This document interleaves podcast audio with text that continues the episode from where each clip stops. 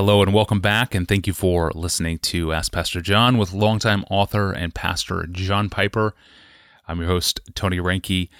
We get loads of hard questions that require us to think carefully, like this one.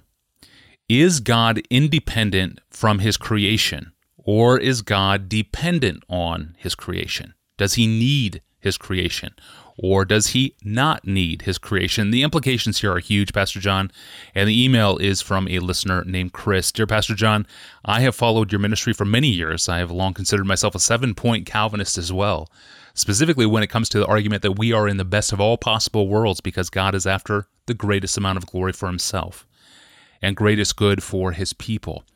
But I see a potential conflict with the independence of God here.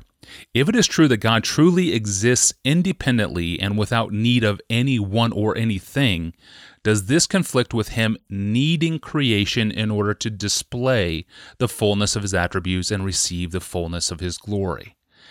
Another way of asking it is this: could God have been just as glorified without creation? If so, then does the doctrine of best of all possible worlds lose meaning? And if He could not have done it another way because of His commitment to His glory, then wasn't He, in a sense, forced all along to act out of a dependency on creation? Let's take three of Chris's phrases and analyze them, and then move toward a general answer to his concern. And I'm not picking on Chris here. Mm-hmm. Virtually everybody who asks this kind of question, I think, runs into these kinds of difficulties. So let's start with the phrase, glorified without creation. He asks this: could God have been just as glorified without creation? Now, the passive verb glorified implies that there's a glorifier. And if we supplied this glorifier, the question answers itself. So if we ask, here's what it would sound like.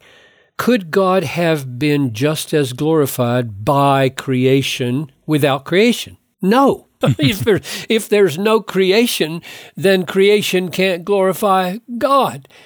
And since creation is everything that is not God, the only thing outside God that could glorify God is God's creation. So there aren't any other viable options for God being glorified by anything outside God except creation.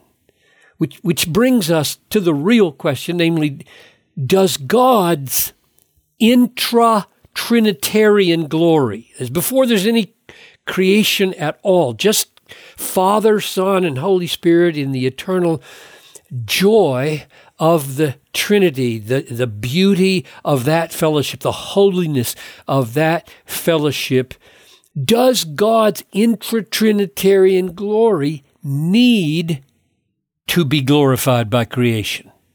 So Chris asks this: if God truly exists independently and without need of anyone or anything, does this conflict with Him needing creation in order to display the fullness of His attributes and receive the fullness of His glory? Now, that's a tricky question, because the word need changes meaning in mid-sentence. The first use of the word need is that God is fully God, complete, without any defect in Himself at all. And he says, Chris says, if God truly exists independently and without need of anyone or anything, and the answer is yes, He does. That's right. He is independent from all that is not God, and as such, He has no need of anything outside God to make Him any more God, any more perfect, any more complete than He is. So far, so good. No need at all for anything like that to make Him more God, more complete, more perfect. But then the sentence continues. Does this conflict with Him needing creation in order to display the fullness of His attributes and receive the fullness of His glory? Well, now, Chris has made the word need here refer to God's display of His fullness and receiving glorification from outside of God. Now that was not the issue in the first half of the sentence. It's one thing to ask, does God need anything from outside God to be the independent, full, perfect, complete, all beautiful, all glorious, all worthy God that He is? And the answer is no, He doesn't. It's another thing to ask, does God need a recipient of His glory outside of Himself in order to receive glorification from outside Himself? Well, of course He does. Yeah. The answer is really contained in the way the question is posed. Although, I'm going to come back to this, the word need might not be the right word there because it has connotations that would be all wrong. But let's cut to the chase. His concern began with my claim, and he agrees with my claim, that this is the best of all possible worlds. From creation to consummation, all things considered, this is the best world for God to accomplish all He aims to accomplish, namely the revelation of the full range of His glory in the sum total of all His attributes, climaxing in His grace, supremely revealed in the redeeming work of Christ on the cross, with all its undeserved benefits for His people, and best of all, their enjoyment of Him in His glorious presence forever and ever. It is the best world for the accomplishing of that, and that was His ultimate purpose. And the implied question from Chris is, if this world is best, and God must surely do what is best, then is God, to use Chris's words, quote, forced all along to act out of a dependency on creation. That is, since this world accomplishes all that God aims for it to accomplish in revealing the fullness of His wisdom and the holiness of His nature and His righteousness and wrath and goodness and mercy and love for the enjoyment of His people, then is He forced to create this world and thus be dependent on it, and thus be less perfect in Himself. Now, here are three reasons why I think we are sent on a wild goose chase by the word forced.